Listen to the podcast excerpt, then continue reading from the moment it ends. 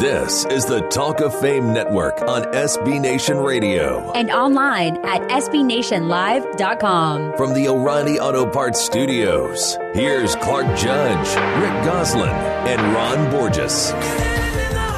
Well, we are back.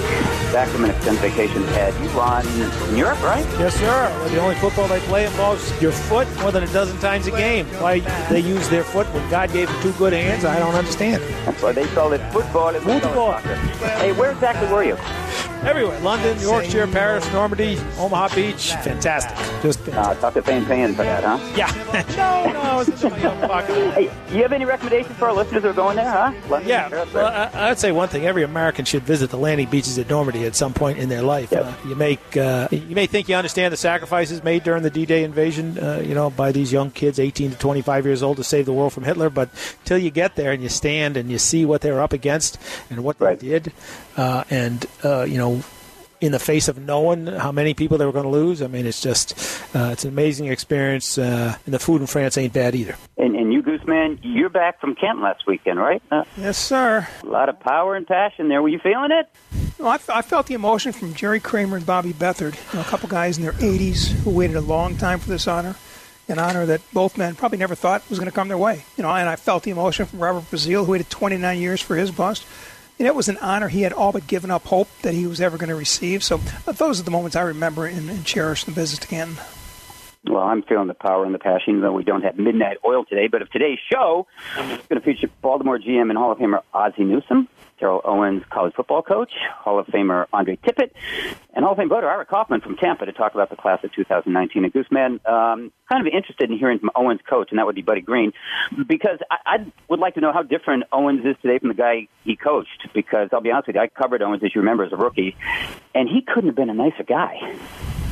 And I'm sure he was that way on campus. I mean, he was a guy that brought him, pick himself up from the bootstraps. You know, this is the funny thing is that the team was terrible, and he was just an average player. I mean, Yeah, yeah. Six catches. It just it's, it's puzzling how he got from there to there. Yeah, what's interesting when I did that story, I'll never forget. He said, "Yes, sir, no, sir." I said, it's, "Terrell, you don't have to call me sir. I'm not that old." He goes, "Yes, sir." I went, oh, "Okay." Uh, Ronnie, when do you get to call your coach? You know what? Uh, You should have stuck with the yes sir, no sir when it came to T.O. They just said, yeah, okay, son, You just don't remember. That's exactly what I am. Sir, yes, sir. I'll tell you what I want. I want a TO, and that's a timeout, guys, not Terrell Owens. And we'll get one right now. You're listening to the Talk Fame Network.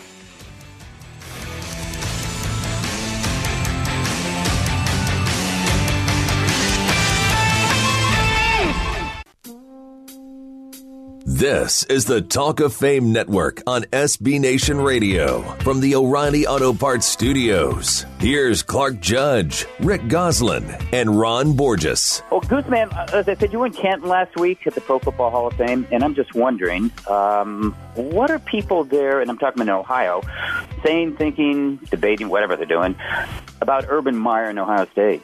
Uh, lots of chatter. I, I had some discussions myself over breakfast with some of the hall's courtesy drivers. You know, they understand the issue of domestic abuse, and they understand that there will be casualties in the athletic department and football office as a result. But the feeling is strong that they want Urban Meyer back as head coach of the Buckeyes. Wow. Well, how do you think this thing plays out?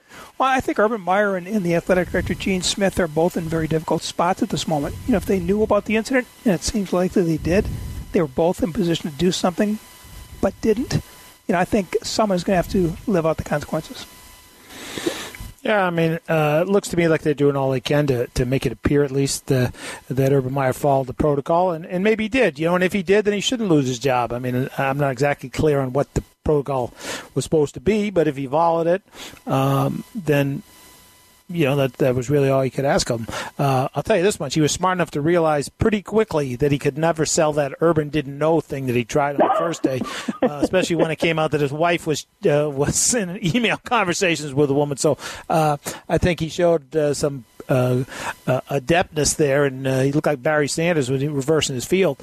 Uh, and I think if they can establish that he spoke to the AD, if that's how it was supposed to go, that he skates by. But but I'd also say, say this, and you guys have heard me say it before. My old friend Cus D'Amato used to say, "Guys born round don't die square." You know, you keep ending up in these kind of situations. Usually, something doesn't fit. Well, thanks. I'm going to write that down, Ronnie. Uh, your wife always knows, by the way. Urban Meyer, your wife always knows. I don't know how you didn't know that. Uh, good to hear from you, Ron. I almost forgot about you. I mean, I asked Goose in the previous segment what he thought of the Hall's induction. I, I didn't ask you. What did you think about the induction ceremony last week? Oh, yeah, look, uh, uh, I thought it was great, really well done. Uh, uh, I didn't really agree with the criticism some people had for how the Hall uh, handled things when they didn't introduce uh, Terrell Owens. right. Uh, to me, if you're not there by your own choice, it would be illogical to introduce you. You're not who you introducing an empty suit. Uh, you know, it's kind of stupid. Uh, you know, now if they had taken him off the program cover or something like that, then I uh, then or refused to give him his jacket, then I would have said they were out of line. But they weren't. They just didn't introduce a guy who isn't there. I, I don't think that's a stunning thing. So who do you think carried, carried the evening, Ron? Uh, for me, uh, it was Brian Dawkins. I mean, his whole speech mm-hmm. about uh, uh, his battles with depression and, and, and yeah. contemplating suicide, how his wife and, and others, including Emmitt Thomas, uh, Goose's pal, um, you know, helping him and, and urging him to get uh, clinical help. I thought that was a pretty courageous thing to do, and, and will very likely be helpful to some person out there who saw that speech who was uh, battling depression themselves. Yeah, I, I was surprised. I'd never heard that story before. I don't know if people covering the Eagles had, but uh, I was surprised. And and what I loved about that entire evening was, you know, passion, emotion, gratitude. I mean, there's often that at these um, ceremonies, but it was all done generally within the boundaries. And I'm talking the time boundaries that the hall would like to keep it, which is 15 minutes for acceptance speeches. And I know Ray Lewis broke the 30 minute barrier. No surprise there, um, especially to the Hall of Fame because they outfitted him with a wireless mic. When you saw that, Goose, you were there. You know, uh oh, it's over the Reverend Ray, about to speak. Uh, they knew what they were going to get, and it was the gospel according to Ray. But um, all but him and Brian Dawkins were under 20 minutes, and, and Dawkins was just over. So the night didn't run long. And, and, you know, granted, one guy wasn't there and Bobby Beathard had a two minute video, but it just seemed Goose like the evening moved along at a reasonably brisk pace, at least according to the Hall of Fame standards. Yeah, having been to a few dozen of these, I'm all for a fast paced ceremony. I've been to some where by the end of the night, almost all the Hall of Famers on the stage had left. Five yep. guys last Saturday night proved you can say all you need to say in fewer than 20 minutes. If a guy who has to go past 20 minutes, turn off his mic. Yep. well, that in Lewis. Try doing that with Ray Lewis. Yeah, you'd have to tackle him and take it off his head, which would be tough. But uh, uh, the one thing I want to say about it is is is this, Clark. Um, it was faster than most Red Sox Yankee games. Uh, although this past weekend they went pretty quickly. Uh, Thanks very much. You may or may not yeah. be aware. Low blow, which I always expect from you, Ron. Thank you very much. I, I, it's funny; it only took you uh, two segments to get into that. exactly. um, hey, hey, Gooseman. Um, I know you introduced Jerry Kramer to the um, the Pro Football Hall of Fame selection board back in February, and he was elected then. He, he waited 45 years to make his speech, and you know what? I, I really thought he was magnificent. I know we've had him on here before. I thought he was terrific. Uh, how about you? Uh, it certainly was heartfelt. And if there was one positive to come out of Jerry's 45 year wait for induction, it's that his induction speech educated another generation of football fans to a very special team a very special time and a very special coach in Green Bay in the 1960s. I saw where Troy Aikman tweeted after Kramer's speech that he would have loved to have played for Lombardi and would have loved to have been a teammate of Jerry Kramer's. I think Jerry's message came across loud and clear. Yeah, so do I. And, and uh, Ron, I don't know if I should direct a question to you now after that dig at the Red Sox and Yankees, but you know what? Yankees deserved it. really, they stunk. Um, but I was surprised Kramer didn't go on, let's say, like an hour and 45 minutes after waiting that long. But like Goose said, he said what he wanted to say. It came from the heart. It was anecdotal. It was heartwarming. To me, it was honestly surprisingly tight. Yeah, no, I thought it was terrific. And the thing that's really uh, stuck out in my mind was when he talked about the phrase that. Uh, his high school coach used to use, and you could see when they panned to his kids that they had heard it many times. You can if you will.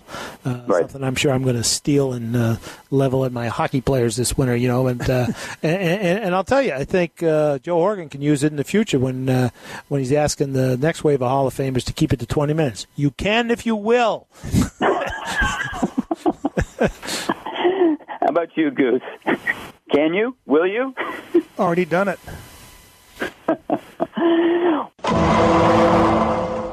well, speaking of the Pro Football Hall of Fame, Rick Gosselin made a case this week on our website for a linebacker, and our website, of course, is talkoffamenetwork.com, for a linebacker who should get attention, at least in his estimation, for Canton, and that's London Fletcher, retired after the 2013 season. And Goose, uh, I guess this was your own London calling, so tell us what you like about London Fletcher and why you think he's Hall of Fame worthy. Well, there was room in Canton for a Pro Bowl middle linebacker who started in two Super Bowls and collected 2,000 career tackles. His name was Ray Lewis. But is there room for another? And that's what London Fletcher would like to know. As a Super Bowl MVP and a member of the 2000 NFL All Decade team, Lewis was a slam dunk first ballot Hall of Famer. He arrived in the NFL as a first round pick and exceeded the level and expectations of his draft slot. Fletcher was not a first round draft pick.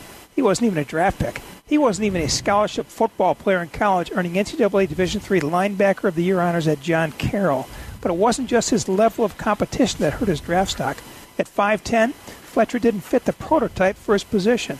At that size, middle linebackers tend to be swallowed up by the NFL centers and guards. So he signed with the St. Louis Rams as an undrafted free agent and went on to become one of only two rookies to make the team. He spent his rookie year chasing kicks on special teams, but made his first NFL start in the season finale against San Francisco. He remained on the field as a starter for the next 14 seasons, starting 223 of a possible 224 games. He sat out the first snap of a 2000 game against Carolina when the Panthers opened in a four receiver set. That was his only miss.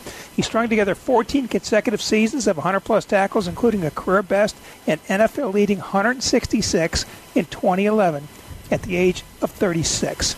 Now, despite all of his tackles, Fletcher found himself competing for Pro Bowl spots in the NFC with first round draft picks Brian Urlacher, Dan Morgan, Keith Brooking, and Mark Fields and over in the AFC with Ray Lewis, Jonathan Vilma, and Al Wilson. Wilson. As a result, he was selected to a Pro Bowl alternate eight times before his first Pro Bowl in 2008 at the age of 33. As an undrafted free agent, Fletcher took the long path to get to this point, the longest, in fact. After his five-year waiting period, he will be. Lewis was ushered into Canton as on the first ballot. Fletcher has finished his five years and is up for election in 2019.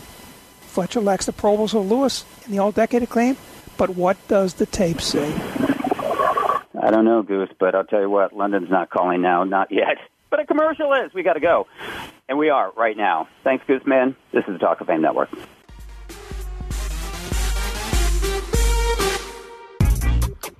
This is the Talk of Fame Network on SB Nation Radio from the O'Reilly Auto Parts Studios. Here's Clark Judge, Rick Gosselin, and Ron Borges. Well, 10 years ago, Andre Tippett was elected to the Pro Football Hall of Fame, and as one of only 318 players enshrined in Canton, it's something he's always taken seriously. And this year was no different. In fact, until his daughter's wedding last week, He'd never failed to return to Canton to celebrate incoming Hall of Famers induction. But this year, like Terrell Owens, he didn't make it, albeit for far, far different reasons. So we've invited Tip to the Talk of Fame Network to explain what the Hall means to him and what T.O. missed out on last weekend. Andre Tippett, thanks for joining us again.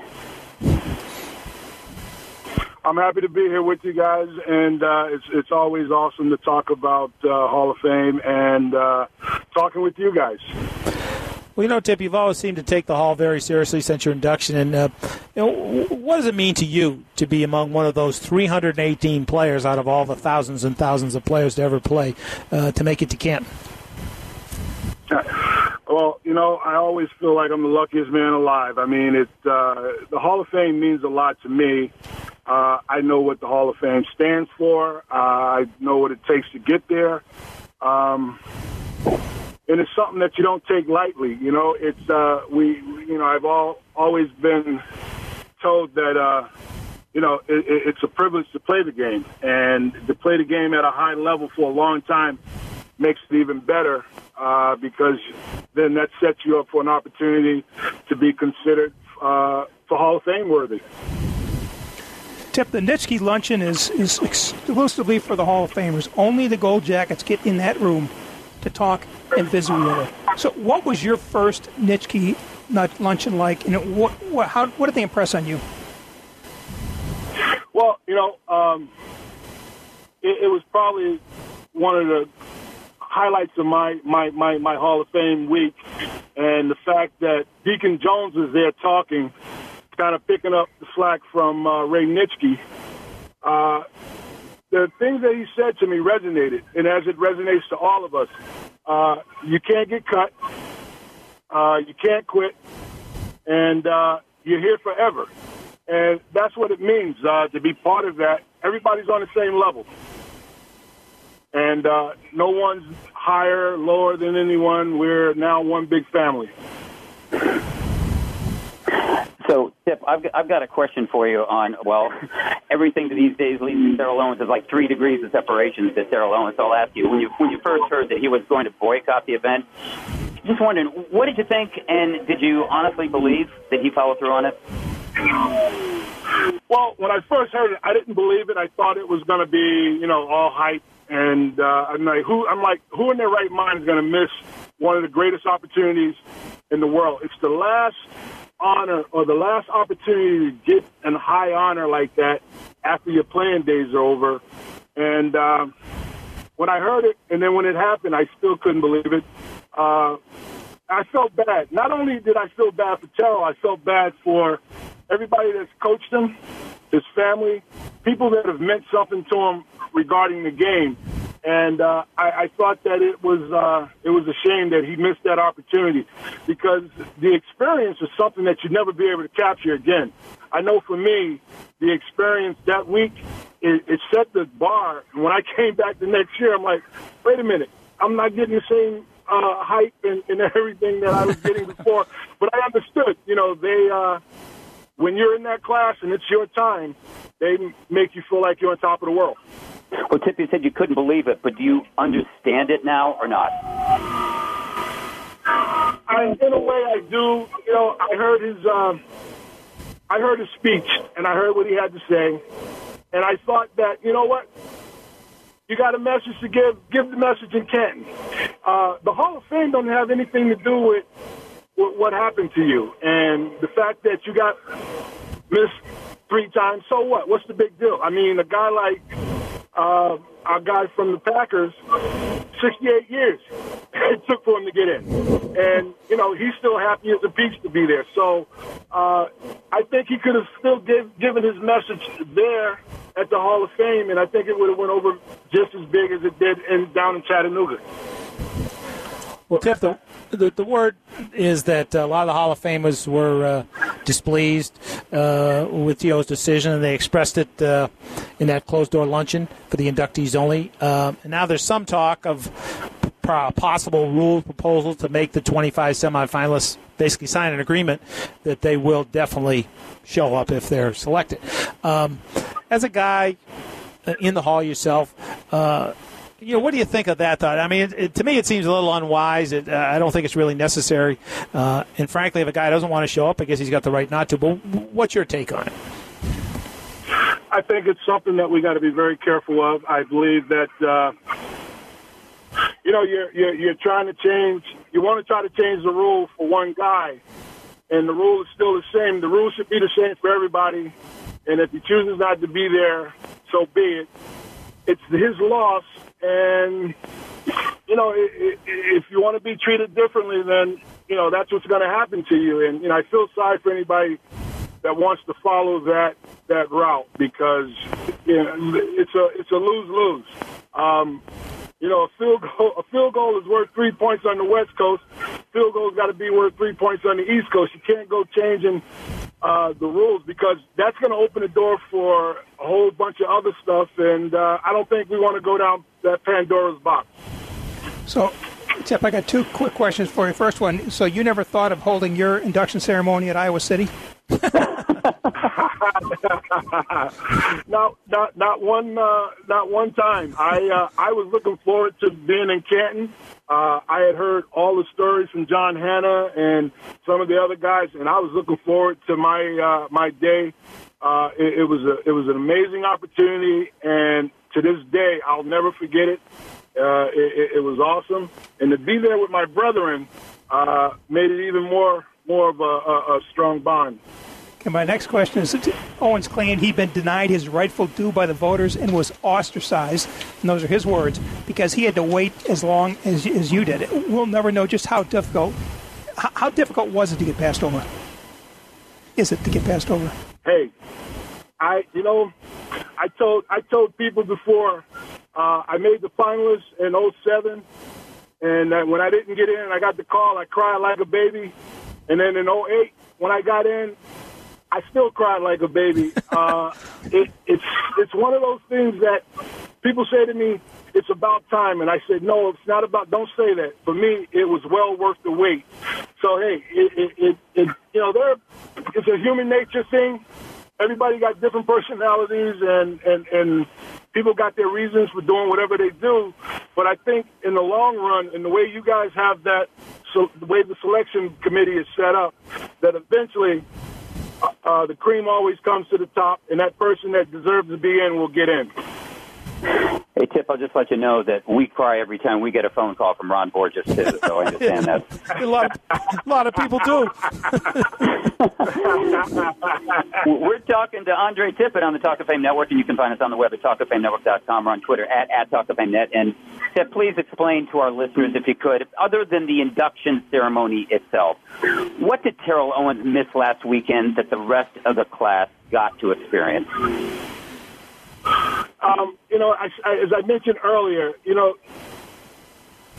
you get an opportunity to say thank you in front of a million people, a million plus people uh, through the networks and, and, and the thousands of people that are there in attendance. You get an opportunity to be humble and to thank everybody that had something to do with the role of you becoming the great player that you get you that you became. And you know, it, it that's what the Hall of Fame induction speeches are all about.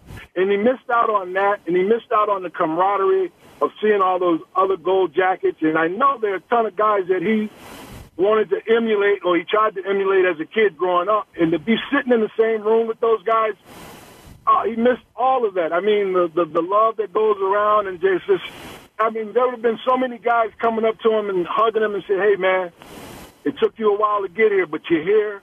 Welcome to the Hall of Fame, and it's a place that you can't cut, you can't get cut, you can't quit, and you're here forever. And uh, the goosebumps would have just been all over him. His hair would have stood up on the back of his neck, and just the love from uh, what the whole Hall of Fame stands for. He missed out on that. What's the most significant thing, uh, the tip that uh, you've learned about the men who made the hall before you that perhaps you didn't realize until you were sitting in that Nitschke luncheon with all those guys like Deacon Jones and Gino Marchetti and, and all those great players? You know, I, it, these guys had a lot of passion, Ron.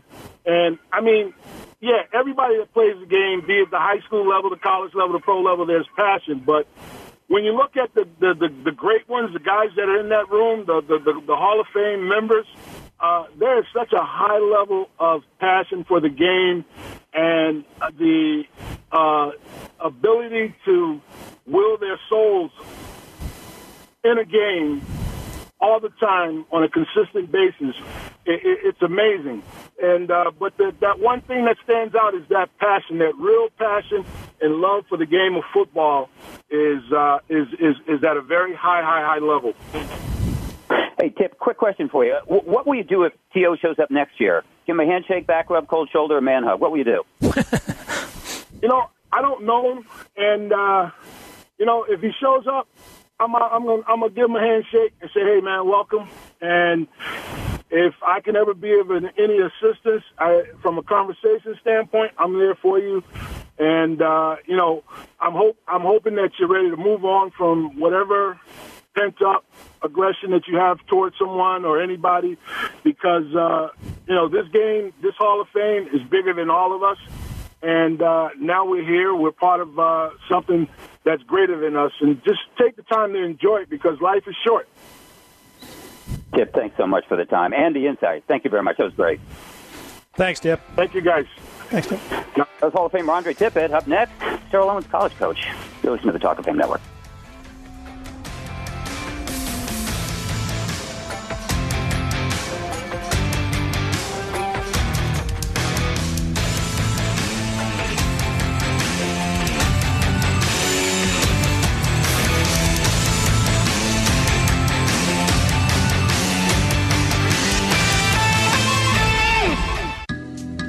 This is the Talk of Fame Network on SB Nation Radio from the O'Reilly Auto Parts Studios. Here's Clark Judge, Rick Gosselin, and Ron Borges. Well, we've been talking about Terrell Owens, and now we're going to talk to someone who knows him and knows him well. Buddy Green was his college coach at the University of Tennessee at Chattanooga in the 1990s, and he returned to campus last weekend to celebrate his former player's election to the Pro Football Hall of Fame. Now, Buddy spent 35 seasons coaching college football, including stints as a defensive coordinator at both Navy and North Carolina State, in addition to his six years as head coach at Chattanooga. Moreover, his first two seasons at Chattanooga in 94 95 just happened to be the final two college seasons of Terrell Owens. Buddy, thanks so much for joining us. Yeah, good to be with you. Buddy, could you have envisioned the receiver you saw on campus in 1995 having a football career that would earn him a bust in the Pro Football Hall of Fame? Uh, you know, the, the thing that uh, stood out to me uh, about Terrell was that uh, he matured a lot, just grew uh, so much, and I think he uh, he had the passion for the game to compete. He had the toughness. He had all those qualities. You know, size. Uh, I talked him out of playing basketball his last season, and and just dedicating himself to the weight room and one thing, and really he, he just took off. But uh, getting to uh, be with Jerry Rice and, and learning how to work as a pro, you know, at the at the top the top level, I think was really the number one you know thing that uh, developed him and what, and what he, what he made him today. As you know, of course, uh, uh, Terrell made the choice of not going to Canton. He was the first player ever to not be at his own induction uh, uh, ceremony, and, and, he went, of course, and celebrated in Chattanooga. Um, could you describe a little bit what the what the feeling was at that event? Uh, you mentioned how it was separate, uh, very special for the city, of course. But what was it sort of like? The, what was your sense of it all? Oh, it was it was incredible. I mean, it was in the uh, basketball arena, four thousand people, and uh, you know, they were close, all his family, friends, coaches go back uh, to even his Pop Warner days. Uh, uh, teammates were there, uh, Ray Sherman, Coach him at Dallas, uh, Kirksey, Larry Kirksey, Coach him at San Francisco, uh, and fans. I mean, fans, uh, they were Eagle fans there. There were Cowboy fans there. It was uh, it was an incredible you know setting, and uh, uh, they just did a great job with it. And uh, you know, they named the street after him and gave him the street sign, uh, Terrell Owens Way, right after it was over. But the presentation of the the jacket by Ray Sherman and his mom, uh, it, it was just really, it, was for Chattanooga and for the the campus, uh, for UTC. Uh, it was an incredible deal because great reception afterwards. Uh, you know, special dinner Friday night. Uh, interacted with the uh, students on campus on Friday. He took over a hundred more kids and, uh, you know, took them to Dick's Sporting Goods and bought shoes for them for school. Uh, the whole weekend was just uh, a, tre- a tremendous atmosphere. That was um, uh, it was pretty special, obviously. Buddy, a two-part question here. A, were you surprised he made that choice when he made the announcement he wasn't going to Canton, he was going to do it elsewhere? And B, how much has he changed in the 23 years since he left campus? Uh, you know, I didn't really. Uh, a couple of people had called me about some interviews in the summer, and I, I really didn't wasn't aware uh, to really late. You know that, uh, that he had made that decision, and and you know, hey, that's his decision, and it's what he wanted to do. So uh, you know, I was uh, I was more than ready to, to come to Chattanooga and be with him, and, and really, uh, you know, we hugged and, and uh, spent time together, and you know, I I didn't see, uh, you know, I saw the same guy that you know that, that I hadn't seen in a very long time, but uh, the same man that I you know I saw many years ago with uh, same type personality, and uh, you know, he just obviously very very special now, one of the best ever play the game. Speaking of a long time ago, what, what's your favorite memory of Terrell Owens as a UT Chattanooga Moc? Best memories? Yes. Uh, I tell you, one of the best.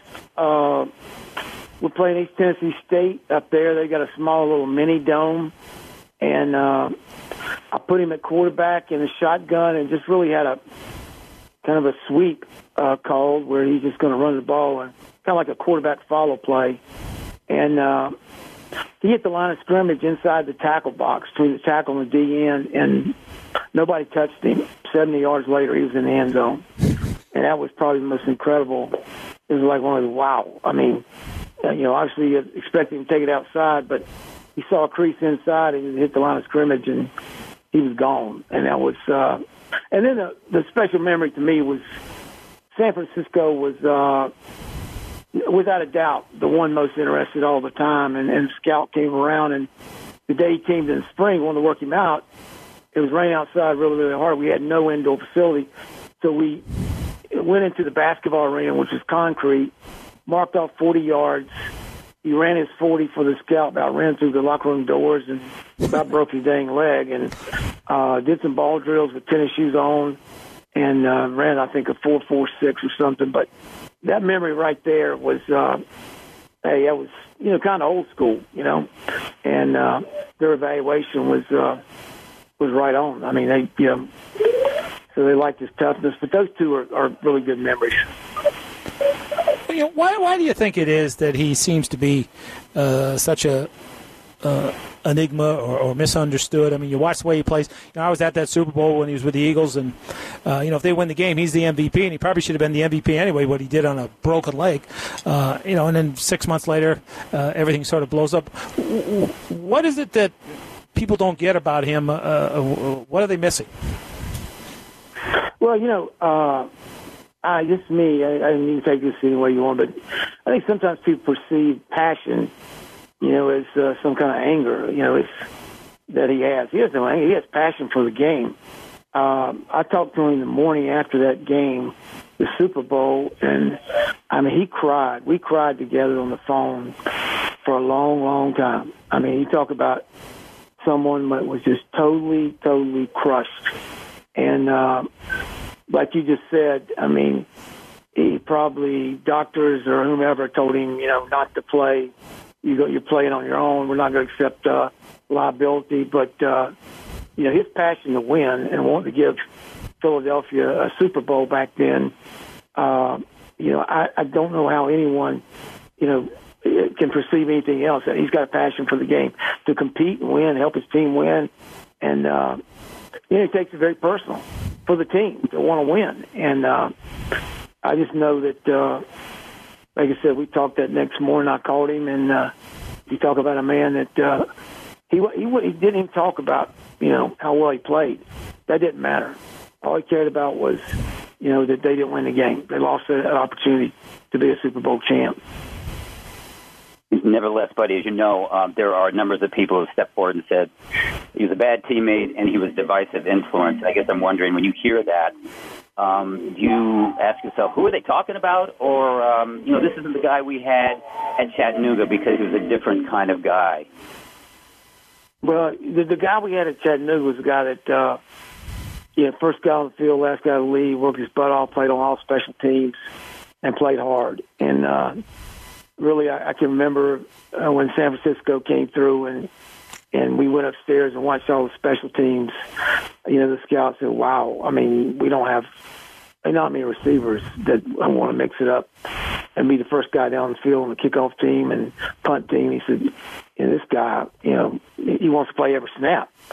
And uh, be honest with you, being a defensive minded coach for you know 40 years. Uh, man, he would have been a great, you know, free safety back there when I first saw him. But uh, no, he, he was uh, he was a leader for us. And if you talk to the basketball coach, he played both sports. If you talk to Mack McCarthy, our basketball coach at uh, UTC at the time, that they went to the Sweet, Sweet 16 and basket or two away from the Elite Eight, they tell you the same thing. I mean, he, he he motivated his teammates the way he played, how hard he played when he went into the lineup, and uh, no, that's uh, that's the guy I knew when he played for me.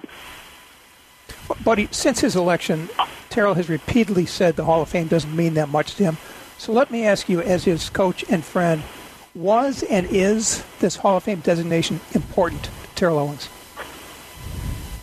Well, all I know is that uh, the celebration that he had, uh, that we had uh, in Chattanooga, this weekend uh, with all his, you know, family, his friends, all his coaches going back to Little League. Uh, every his pro coaches there, the position coaches, uh, all came, you know, for the celebration. I know, uh, you know, how important that was to him. I mean, how that how special it was to him. Now, whatever you know was said about him didn't mean this or didn't mean that. I just know uh, how important, how emotional, and, and just. Uh, to, to be with all his friends and fans, and and it was uh, it was a special deal, and I think it meant a lot to him for that to happen there Saturday this past weekend in, in Chattanooga. Uh, one, one last thing, uh, buddy, about yourself. Uh, you spent 14 years at the Naval Academy, and in 2016 you received the Steve uh, Belichick Award in retirement uh, for lifetime achievement in coaching. And uh, Bill Belichick made the presentation to you. how much did that award mean to you? Because we all know how much the Naval Academy meant to, to Steve and what a fixture he was there. No, it, it, it meant so much, and uh, to have Coach Belichick be there to present it to me. You know, when we went to Navy, when I was at Navy, uh, uh, Steve, Coach Belichick's uh, dad, uh, you know, of course, retired, and he coached there for 30 years, and he would come up to our office lounge area, and, and about every day, uh, you know, we'd read the newspaper, and he would drink some coffee, and when I'd have a defensive break, and you know, would maybe go. Uh, take a little break and go out to the lounge, uh, he would stop me about every Monday, and uh, he'd have the same question, and and you know he'd say, you know, buddy, look, you know, am I right? They were so much bigger than us, and I said, yeah, coach, you're right. He said, am I right? They were so much damn faster than us, right? I said, yep. And he'd say every Monday, he said, how the hell we are we beating these guys? You know, it was it was really, uh, and we would talk for a long time, and I was able to get my hands on uh, from his former players a lot of the scouting reports that he did, handwritten, and it was just so detailed. It was unbelievable. The one he did on Michigan when they went out and beat them was, uh, uh, you know, just special. But uh, during my time at Navy, uh, you know, we got the opportunity to go and spend time uh, with Coach Belichick in New England, and uh, you know, he just opened the door to me and our staff and anything we, you know, we needed or wanted. Uh, you know, we got. And uh, I really didn't spend so much time in all season, uh, you know, showing my kids the cut ups of the Patriots defense, you know, the way it's done the right way. But we had a special bond, you know, with Coach Belichick and his family. Uh, they donated the library that's at the uh, football office at Navy now. Uh, but it was, it was a really special deal to have Coach there to, uh, you know, present that to me because I had so much respect for his dad and getting to know him, and uh, it was a, it was a really special deal. But it's been a special deal for us. Thanks so much for the time. Uh, we really enjoyed it. Thank you. Well, thank you guys, and uh, appreciate you uh, having me, and uh, you know, look forward to hearing you guys again. Thanks. You got it. Thanks, buddy. That was former UT Chattanooga coach Buddy Green. Coming up, it's two minute drill. You're listening to the Talk of Fame Network. This is the Talk of Fame Network on SB Nation Radio from the O'Reilly Auto Parts Studios. Here's Clark Judge, Rick Gosselin, and Ron Borges. Well, it's been a while since we've heard this, so let's hear it. That's the two minute warning. That signals our two minute drill. Yes, we're back with Ron calling it and Goose and I running. So, Ronnie, take it away. Okay, guys. Terrell Owens insisted Hall of Fame voters are not, quote, in alignment with the mission and core value of the Hall of Fame. Are guys who boycotted in alignment with the Hall of Fame? Is preening on the star alignment, uh, the alignment with the mission and core values of the NFL? Yeah, I'm not sure, Ron. Uh, I'm going to have to check with T.O.'s mechanic to see if his tires are aligned. Browns coach Hue Jackson says he's not changing his mind. Tyrod Taylor, speaking of cars, is his starting quarterback, not number one pick Baker Mayfield. Isn't it a little early to make that decision? Experience is the best teacher. Every time the expansion Browns put a rookie quarterback on the field, they ruin him. When it comes to Cleveland, never too early for bad news. 12 year veteran safety Eric Weddle says offense, the offense's latest craze, the run pass option, is a fad that will disappear in five years. What say you about the future of RPOs in the NFL? How long did the run and shoot last? There's blocking and tackling, and everything else is a gimmick. RPOs, buy, buy, buy. Oh, that's an IPO. Sorry. Uh, Andrew Luck has not taken a snap in a real game in 518 days. So what happens to him and the Colts in September? My money says he ends the drought in September. More bad luck. When it comes to dance steps, who do you like? Ray Lewis, Michael Jackson, or Ben Vereen? Only one starred on Broadway in Pippin, and it wasn't Ray or Mike. When it comes to dance steps, Gene Kelly. Which, wow, which Hall of Fame induction speech moved you the most? Jerry Kramer, 45 years in the making and worth every word. Ray Lewis. I switched my seat six times before it was over, so I moved. Where did T.O. speech move you to? Not as much as it did for UT Chattanooga. did for me what it did for Ken. I never heard it, and I never saw it. Raiders pass rusher Khalil Mack is set to earn 13.846 million, but he's holding out at a cost of thirty thousand dollars a day. How many days of that before he's he's uh, made a loser's bet? He's betting on Jon Gruden intervening, and I think it's a good bet. John was hired to win, not rebuild. Uh, depends on how many Jon Gruden vintage films he can stand to miss. That's the end of the half. That's the end of the first half of our show, but don't go anywhere. There's plenty more with Baltimore GM Ozzie Newsome, class of 2019, and the TO boycott coming up. This is the Talk Fame Network.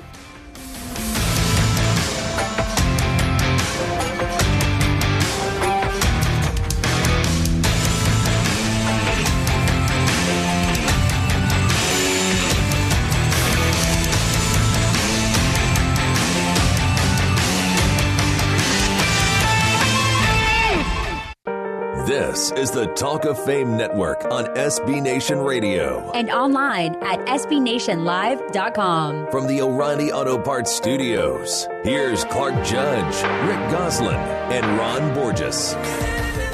Welcome back. Hour number two of the Talk of Fame Network. I'm Clark along with Rick and Ron, and we are the Talk of Fame Network. We're in our fifth year now. Wow, five years. And we've expanded to doing weekly podcasts. In fact, you can catch a couple of interviews we have this week with John Elway and Lance Alworth on our website, talkoffamenetwork.com, or on another carrier, that'd be vokalnow.com, V-O-K-A-L now.com. And Goose, speaking of Lance Alworth, something I noticed uh, this week was someone someone that it's quote generally accepted unquote that um, that Terrell Owens and Randy Moss are two or three of the greatest receivers of all time, and that got me to thinking, they are. Says who? I mean, where does that leave? Oh, say Lance Alworth or Don Hutson, Paul Warfield, Raymond Berry, or to go to today's game, Larry Fitzgerald. And and how can Terrell Owens be considered one of the quote two or three best of all time unquote? When he wasn't even first team all decade. I need some explaining, Goose, and you're just the man to do it. Yeah, those who say that are using stats as the crux of their argument, but what they don't seem to realize is that the game has changed over the years. Back in the 1970s, a Drew Pearson and a Paul Warfield had to fight for every inch of space in their routes against defensive backs in their face every step of the way. But defense has long since been legislated out of the game with all these offensive friendly rules. You can't hit the receivers, can't hit the quarterbacks. Offensive linemen can hold. Wideouts can catch passes running carefree across the middle without the fear of Jack Tatum clocking them. The good receivers should catch 100 passes in a season and 1,000 in their careers. But that doesn't mean that Terrell Owens is better than uh, Lance Alworth or Larry Fitzgerald is better than Raymond Berry.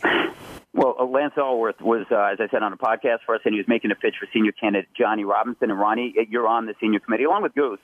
The two of you are going to be in Canton next week to vote on a candidate for 2019. Where do you stand on Johnny Robinson, and what do you think his chances are either this year or going forward in the future? Uh, I stand tall for him. Uh, uh, he's one of several glaring examples of how former AFL players got screwed by the process uh, for a long time. Because after the merger, there were 12 voters representing old guard NFL teams and eight representing the AFL, and the old guard didn't like the AFL, and, and they made those players play. So uh, he's definitely on my radar screen and well deserving.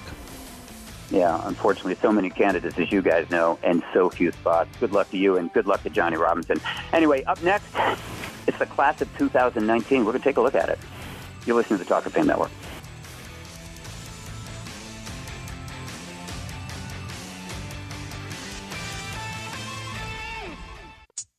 This is the Talk of Fame Network on SB Nation Radio from the O'Reilly Auto Parts Studios. Here's Clark Judge, Rick Gosselin, and Ron Borges. Hey guys, before we go farther, I want to give a shout out to Kirk Reynolds, Eddie DeBartolo, and the San Francisco 49ers for putting on last week's memorial service in San Francisco that I attended, which was more fittingly called a celebration of life. It was a celebration of life for Dwight Clark, who passed away in June from ALS at the age of 61. And that service included a lot of memorable speakers, including Dwight's brother, Joe Montana, and Eddie himself. And, and one of the things that stuck with me were some of the last words that Dwight spoke to Eddie before dying, and he mentioned that to the congregation, and that was, "Don't cry because it's over, smile because it happened." And I I thought that was perfect. It encapsulated everything you knew about Dwight. And you guys knew him. I mean, Dwight Clark was a good friend. We had him on the show several times.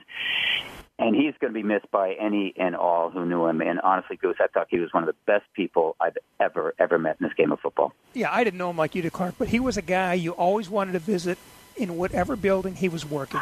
In good times and bad, Dwight fittingly always wore a smile. Yeah, you know, he's a great guy. You know, he showed great dignity uh, as he really fought a you know a heartless disease.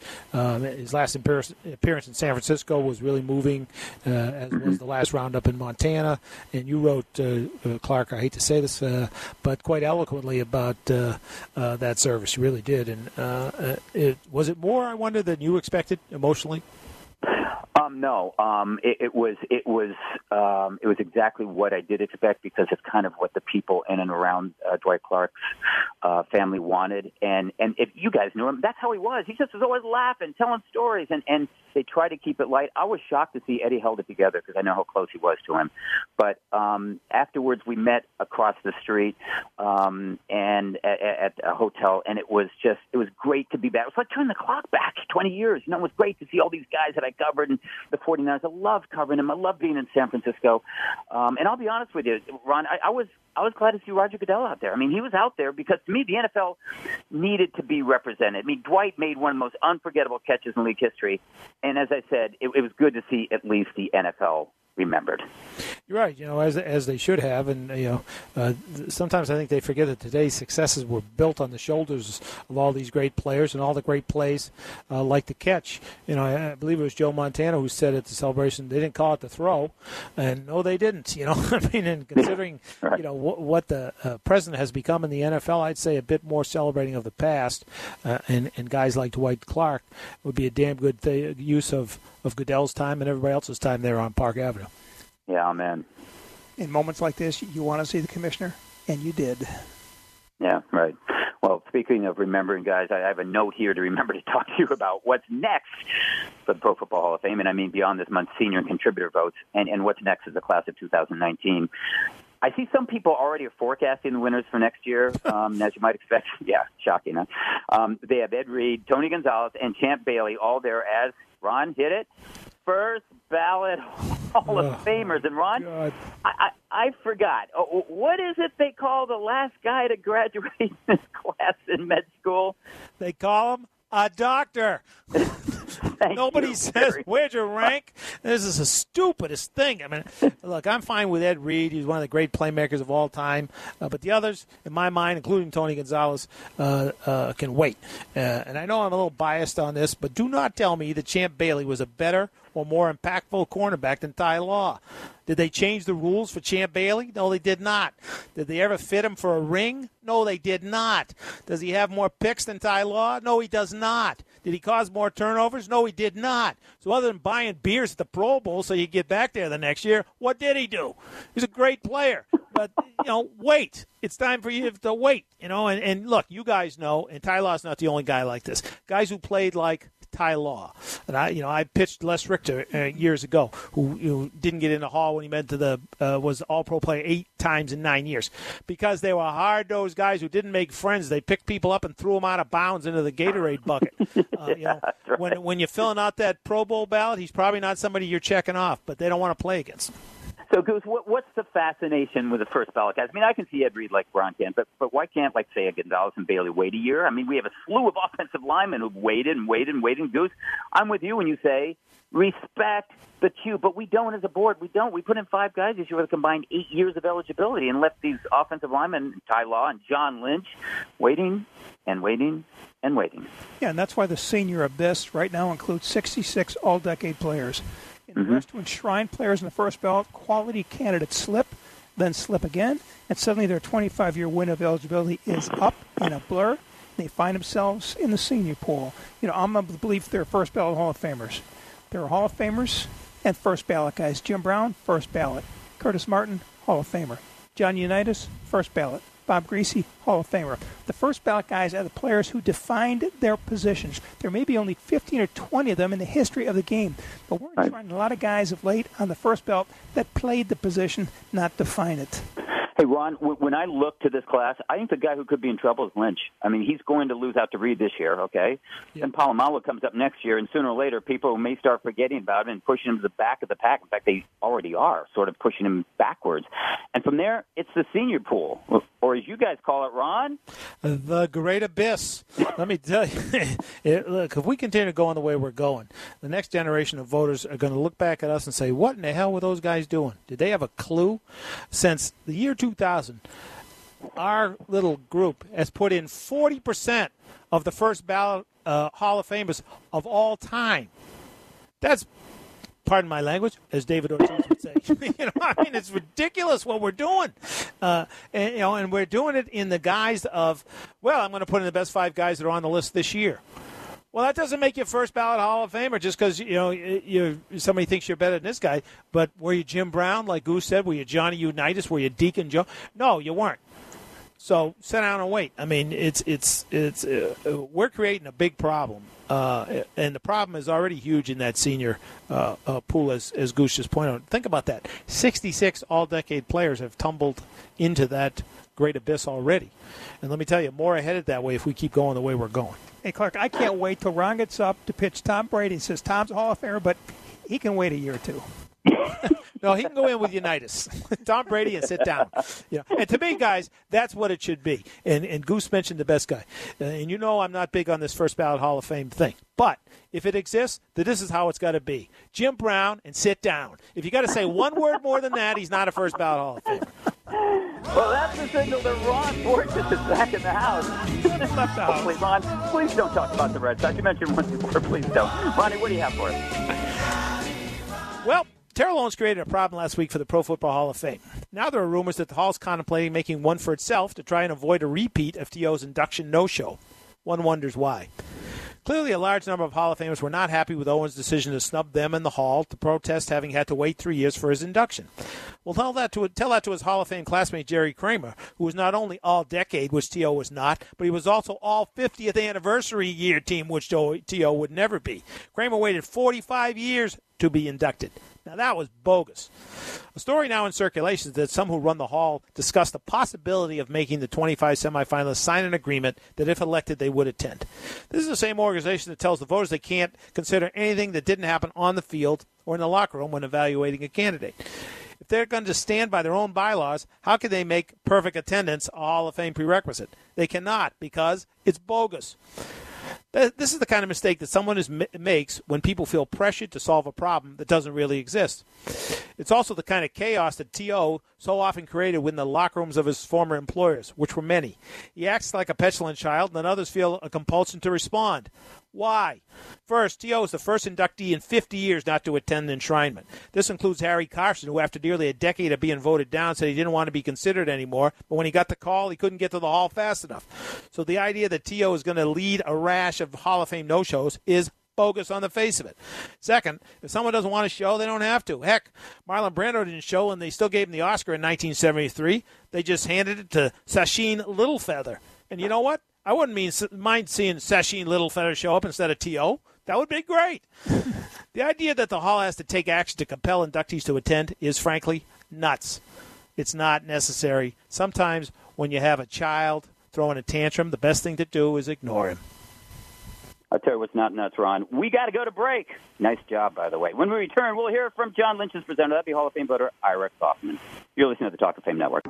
This is the Talk of Fame Network on SB Nation Radio from the O'Reilly Auto Parts Studios. Here's Clark Judge, Rick Gosselin, and Ron Borges. Well, we were just talking about how someone like John Lynch might be left at the station in the next couple of years when safeties like Ed Reed and Troy Polamalu become candidates. And now we have someone who can address that issue directly. I'm talking about Hall of Fame voter Ira Kaufman of JoeBucsFan.com, who presented John Lynch last year, and I think Ira presented him to the board the last five years, right? I believe I'm 0 for 5, Mr. Judge. I believe that's correct. okay. You got a ways to catch up to Ron Borges there as the finalist. But anyway, thanks for joining us. Um, hey, uh, the feeling seems to be, um, especially after last year, that John Lynch's candidacy, even though he's been a top 10 finalist the past three years, could be in danger the next few years, and that he might even start moving to the back of the pack, uh, especially with Reed coming up, Polamalu coming up. Is that true, or is that false? I wish I could argue with your point, Clark, but I've been around uh, the Hall of Fame block enough. I started in 05, and I kind of see the way things work. Now, look, two linebackers got in last year. That was an anomaly. Mm-hmm. Um, and Ron, and Ron can tell you, you know, that he's worried about Champ Bailey and can two corners get in and can he squeeze Ty Law in, uh, in there? So, you know, I hope this isn't true, but years from now, I think I might be looking back at uh, the class of 2017 as Lynch's best shot, and uh, that was Dawkins' first year. He took enough votes away from Lynch that year in Houston mm-hmm. uh, that Jason Jason Taylor, you know, who was the only pass rusher on the board, um, snuck in, and, and not many people thought Jason Taylor was getting in as a first time eligible. I hope I'm wrong, but I, I might be looking back at 2017 as as the year that John Lynch should have got in. Yeah, when you say not many people thought Jason Taylor would get in his first ballot, including the guy who presented him. I mean, Armando was surprised. Armando Salguero was surprised. Um, I, I'm yeah. glad you brought up the uh, the two linebackers at the same position because not just two linebackers. We had two wide receivers in the same class too. I mean, there are four guys there, two positions all in the same class. And do you find any comfort in that? I mean, you figure Ed Reed's going to be a gimme here this year, and and Tony Gonzalez, I guess. And you know, honestly, I wouldn't be surprised if we include Champ Bailey. That leaves two spots for five guys who were top 10 finishers a year ago, including John Lynch. Um, but do you find any comfort in the fact that we had two linebackers and two wide receivers in the same class? Uh, a little bit, but you know, Clark. One of, one of the things I had going uh, for me as a Lynch advocate, uh, uh, you know, starting uh, you know three four years ago, is um, the lack of respect shown to the safety position. Now, you mm-hmm. know, now Kenny Kenny Easley's in. Um, you know, uh, Ed, Ed Reed's uh, going in. Dawkins is going in. Polamalu's probably going in. So, you know, I might have lost that little bargaining chip. I might have lost it. Um, look, my problem with John Lynch is simple, guys. I don't want to oversimplify it, but he do, he doesn't have numbers. I can't create numbers where they're not there. He doesn't have them, um, relatively speaking, for the safety position. Um, you know, I think he averaged less than two interceptions uh, per year for, for his career. Um, Dawkins was a w- walking stat machine. You guys know that. Um, the irony is, Rondé Barber's kind of a walking stat machine, and he didn't even get in the room last year uh, in right. the first year of eligibility. Uh, I hope that can be rectified, but.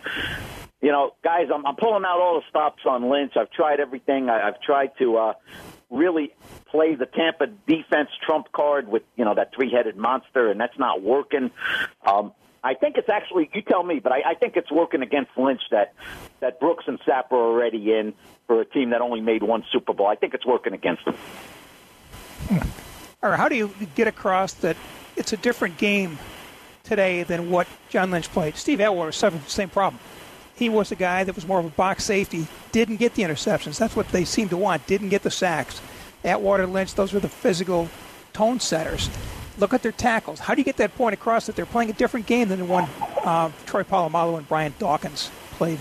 Well, Rick, one way you do it is uh, through a conversation I had with Joe Horrigan about two weeks ago, where I suggested to Joe, you know, hey Joe, maybe I'll maybe I'll use a two or three minute video uh, of Lynch on the field and the way they used him, and what an incredible uh, you know run supporter he was. And and Joe Horrigan said, uh, Ira, you can uh, you can send that video out to uh, all the selectors uh, a couple of weeks before, but uh, there ain't going to be no video in that room. no problem. Props. And uh, so, you know, I'm, I'm trying, guys. I'm, I'm trying. But, you know, Rick makes a great point, guys. You know, you got to take a guy in context, the way he was used, the way that Dungy wanted to use him, the way that he was used in Denver. Um, he wasn't a free safety. He was a strong safety. And there's a difference. Um, and, uh, boy, there's so many guys like Donnie Shell out there, Rick, that, that have big numbers. And, um, you know, they, they can't make any headway. Donnie Shell, Atwater, where are these guys? Um, it's hard. It's really hard uh, to, to quantify guys that on the surface don't have big numbers. I- I've had a few guys that took a couple times to get into the uh, get through the room to get elected, and my feeling was I had to have a different hook every time I present them, something new. So what's the something new on John Lynch? Well, I'll tell you one thing, uh, you unholy trio. I'm going to have something uh, on February 3rd or whatever that date is. Um, I'm, I'm hitting Atlanta running, and um, and I ain't stopping. So, look, Lynch Lynch is slipping, guys. Lynch is slipping, and uh, the proof is he he did not make the final ten last year. He didn't survive the first cut, and when that happened, that was a real jolt to me. That was a jolt. I knew Dawkins was a serious, you know, contender, and I knew that there's probably going to be three uh, first-time guys in there. That's rough. Uh, Twelve guys fighting for two spots. That's rough. But um, I, I did expect him to make the first cut. So when a guy has been making that cut from 15 to 10, and then he doesn't, uh, that's going the wrong way. You know, Goose has probably had somebody that that's happened to. If you're in that room long enough, that that's going to happen.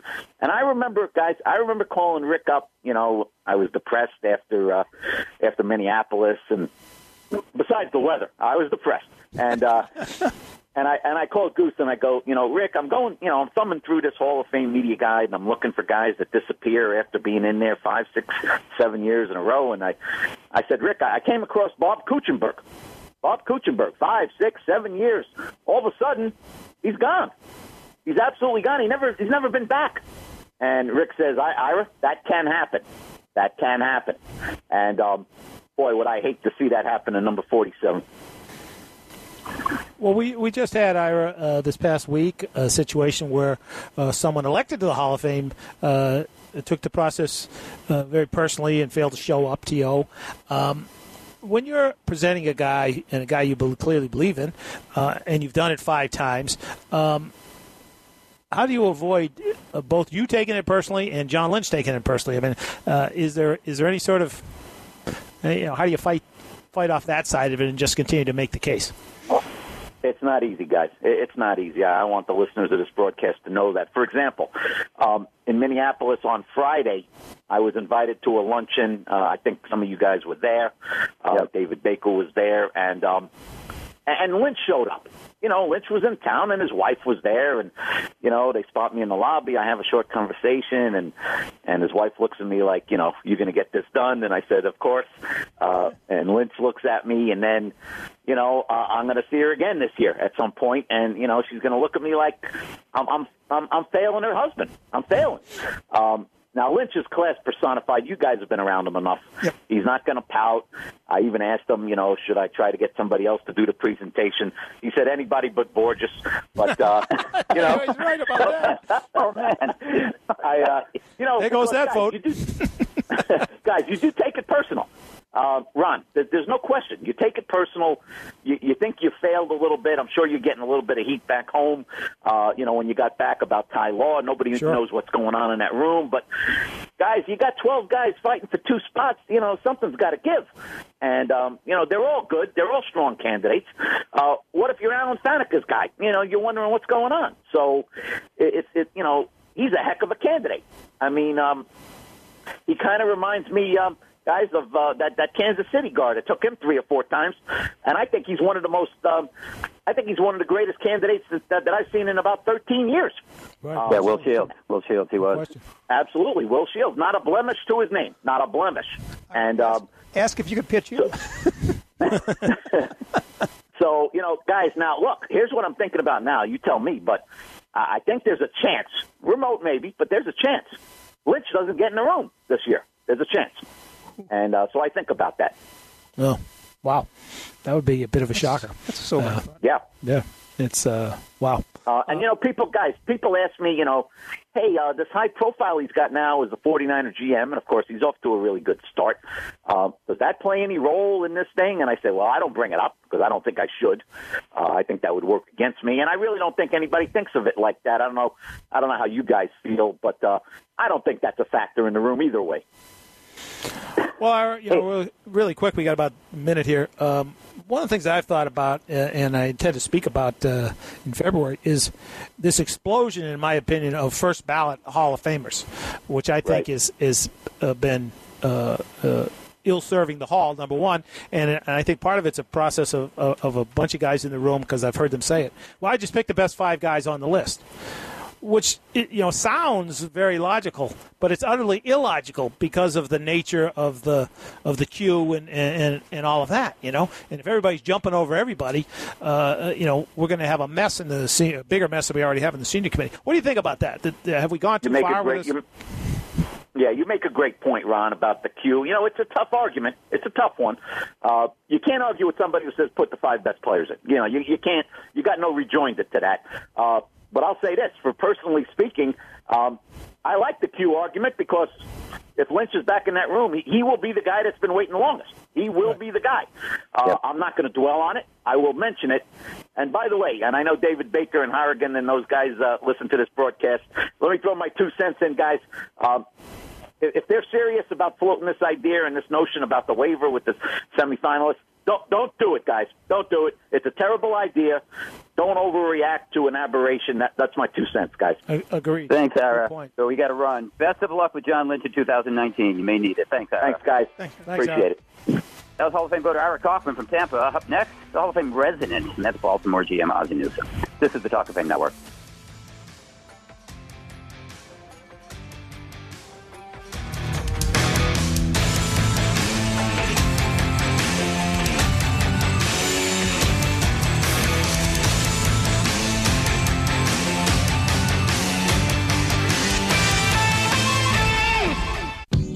This is the Talk of Fame Network on SB Nation Radio from the O'Reilly Auto Parts Studios. Here's Clark Judge, Rick Gosselin, and Ron Borges. Well, next guest not only was a Hall of Fame tight end for the Cleveland Browns, but he didn't already have a Boston can. He might be in line for another as general manager of the Baltimore Ravens. I'm talking, of course, of Baltimore GM Ozzie Newsome, who has such a keen eye for talent that he built two different Super Bowl championship teams through the draft with two different head coaches and two different quarterbacks. Now, the one constant of those two teams, of course, was middle linebacker Ray Lewis, and he received his own bust in Canton last week. So get this. In his very first draft as general manager in 1996, Ozzie drafted two Hall of Famers in the same round, the first round. That'd be Jonathan Ogden with the fourth overall pick, and Ray Lewis with the 26th. And he's here today to discuss the career of his second ever draft choice. Ozzie, thanks so much for joining us, and welcome back. Thanks for inviting me to join you guys. I always enjoy talking football with you three. So, Ozzie, explain this one to us. How does a player with the obvious talent of Ray, I can barely hear you. explain this to us? How does a player with the obvious talent of Ray Lewis slide all the way to the 26th overall pick of a draft? Why did so many teams miss on him? Uh, you have to think back, Rick, and uh, you know the majority of teams were playing the 34 defense, and you know you wanted to have big linebackers like Harry Carson or uh, Pepper Johnson, you know those big old guys that could you know sit there and, and uh, take on those guards. Well, you know Ray was barely six foot and probably right at 220 uh, when he was, you know, measured at the combine and at his pro day. So he didn't fit the prototype. You know, he was more of a guy that was, you know, uh, built to play in a four-three. Uh, and uh, so I think that's what really happened. And you know, also, uh, you know, who was taking linebackers, uh, middle linebackers that high in the draft at that point. So I think those are a couple of the reasons why he fell. Uh, Ozzie, as you know better than we do, when you draft uh, anybody, to a degree, you're drafting on hope more than anything else. You're hoping he can become the player that you think he can be. Um, when when Ray Lewis showed up, when did you realize that that he was special and he could exceed maybe even your own expectations for him? Well, you know, when we uh, first got him in the first mini camp, we still had Pepper uh, on the team, and uh, and Pepper was wearing 52, as a matter of fact. uh, I think Ray was in, ended up with 59, and so we played Ray at Will linebacker, but uh, because of cap reason, we. Uh, we had to let Pepper go, and Marvin immediately uh, inserted Ray in there at the Mike position and let him start running the huddle. And it was like you know he had been there forever. But I think what uh, started to see something different about Ray is in our very first game against the Raiders. Uh, and uh, the Raiders in the red area with the opportunity to with a, for a go-ahead touchdown, and Ray, you know, uh, made a, a critical uh, interception for us. You know, uh, it was a great interception. Uh, you know, down the middle of the field that clinched the game for us. So you know, he had that knack to always be in the right spot at the right time and could make game-changing plays. Well, anyone, as you know, Oz, who's been in or around the Baltimore Ravens knows about Ray's leadership skills. I mean, in the locker room, on the field, they're everywhere. But but it's tough to lead any team as a rookie. So I guess I'm wondering for you, how and when did you see Ray assert himself as a team captain? Well, you know, he was uh, was surrounded by some real good leaders. Uh, Shannon Sharpe, Rod Woodson, Tony Siragusa, uh, Rob Burnett. So he was around some guys, and you know, in order to be a leader, you have to be led. And uh, Ray watched those guys, especially uh, Ray, I mean uh, Rod and Shannon, and how they prepared and how they went about getting themselves ready for a game. So uh, when those guys moved on, then it was almost it was a natural for him to uh, take that spot as a leader, but he just didn't lead, you know, verbally. He did it every day he went out to practice, every day in the meetings, and it showed up on game day. Uh, how much did his leadership play in shaping the identity of your first Super Bowl team in 2000 that fielded one of the greatest defenses in NFL history? Well, I, I mean, you know, uh, we had some great players on that defense, uh, and uh, but you know, Ray was the leader. You know, uh, they followed Ray, uh, and there was some other veteran guys on that team. You know, Rob and Goose, but as well as Rob. But you know, they were, you know, they could follow Ray. But the thing that Ray did, he made plays. I mean, that Super Bowl game was one of the best games I've ever seen a, a middle linebacker play. I mean, he got he must got his hands on four or five balls. Uh, you know, the the play that he made when Tiki Barber, you know, had broke uh, around the uh, end, he ran him down. Uh, so he did it by his performance. Is there a play that sticks out for you? If I said to you, uh, you know, tell me who Ray Lewis was in one play, is there a play that really sticks out for you, Ozzie? You know, uh, I'm sitting there trying to think of one one play. You know, would it? You know, I, you know, I guess it would have been on that Super Bowl run where he had the uh, he had was in coverage on Eddie George, and he and Eddie George had had been battling the whole game. And uh, you know, like I said, again at a critical time, uh, they tried to stick one in there.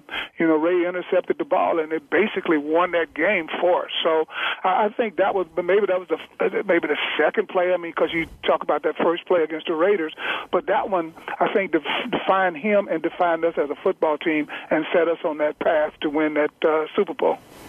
Ozzie, similar question here, but what's your favorite memory of Ray, whether it's on the field or off the field? Was it that play or was it something else? Well, uh, you know, I, I, I would have to say this. Uh, we, Mr. Modell was not doing very well. And, uh, and so we were going to introduce Mr. Modell out on the field.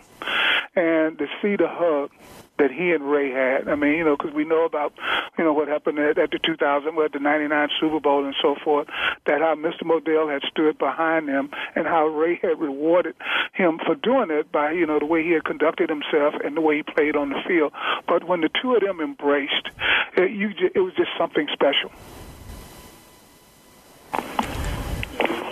Um, Ozzie, you didn't play against Joe Schmidt, Dick Butkus, or Will Lanier, but you did play against Jack Lambert. You did play against Mike Singletary. Where do you think Ray fits, in your eyes, among the great middle linebackers in history?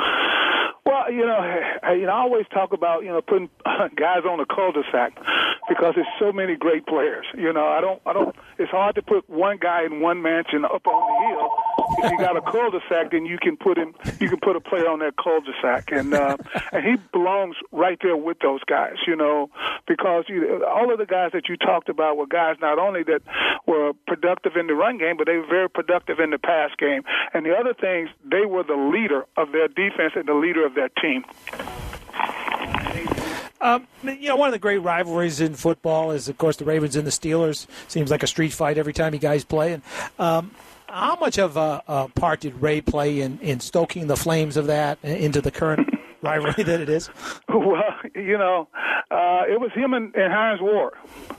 I mean, you know, and you would think back to you know Sandlot days where you know you you know you would choose guys, or you know if you had a brother, you would never play on the same team with your brother, and you just go after it.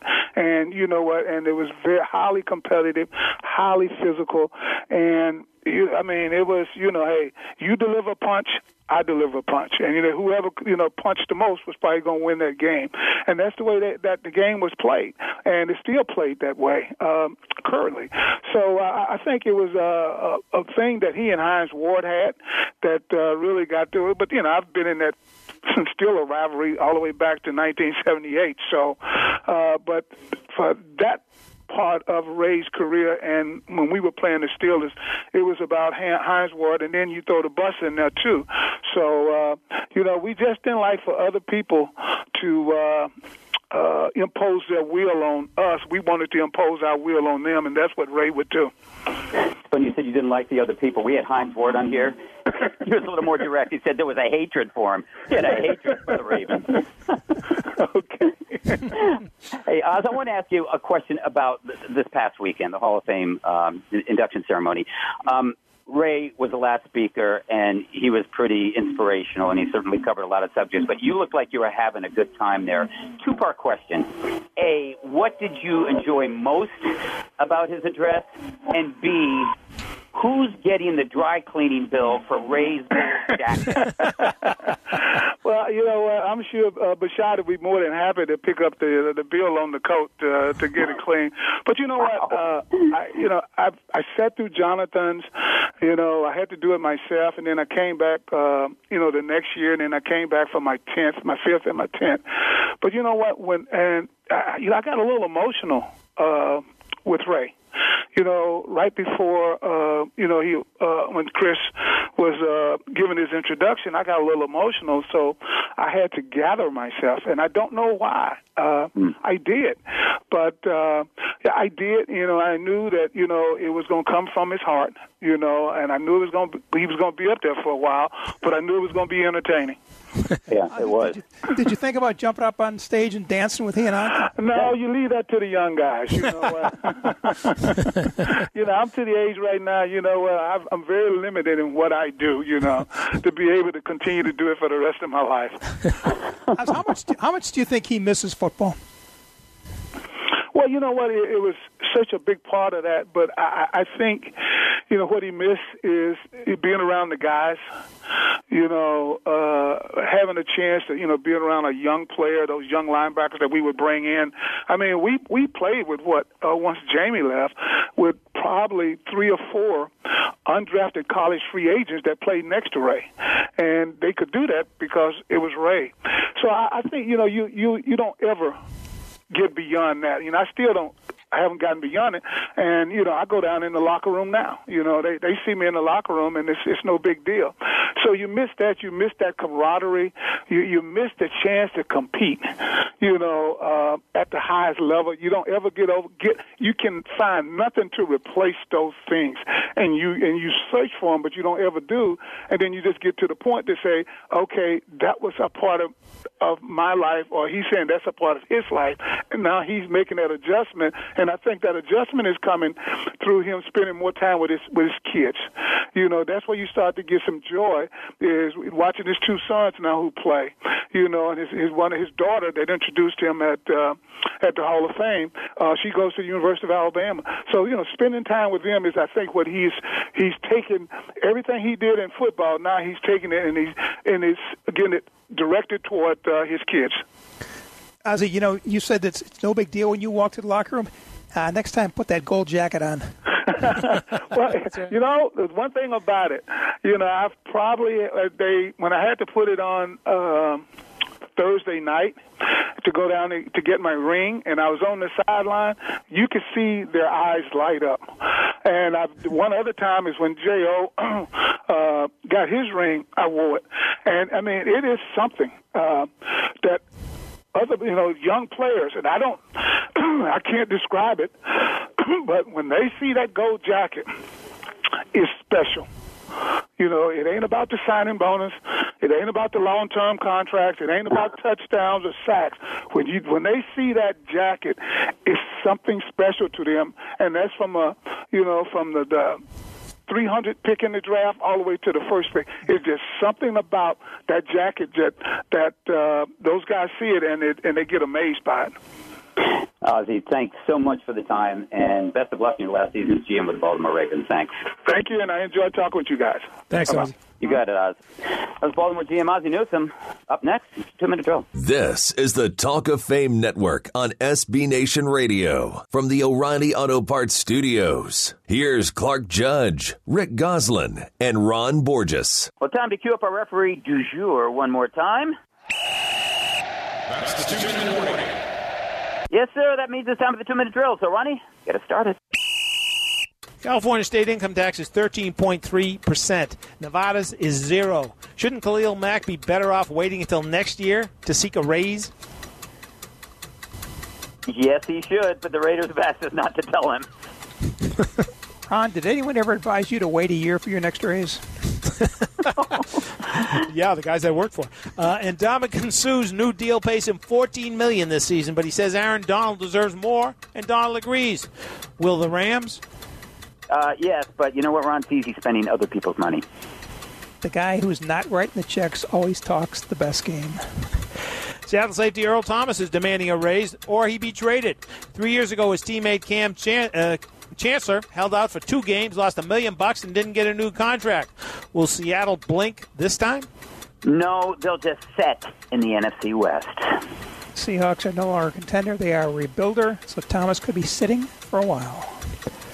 Only five Colts remain from the 2014 team that lost the AFC Championship game to the Patriots. Do they know what they're doing in Indianapolis?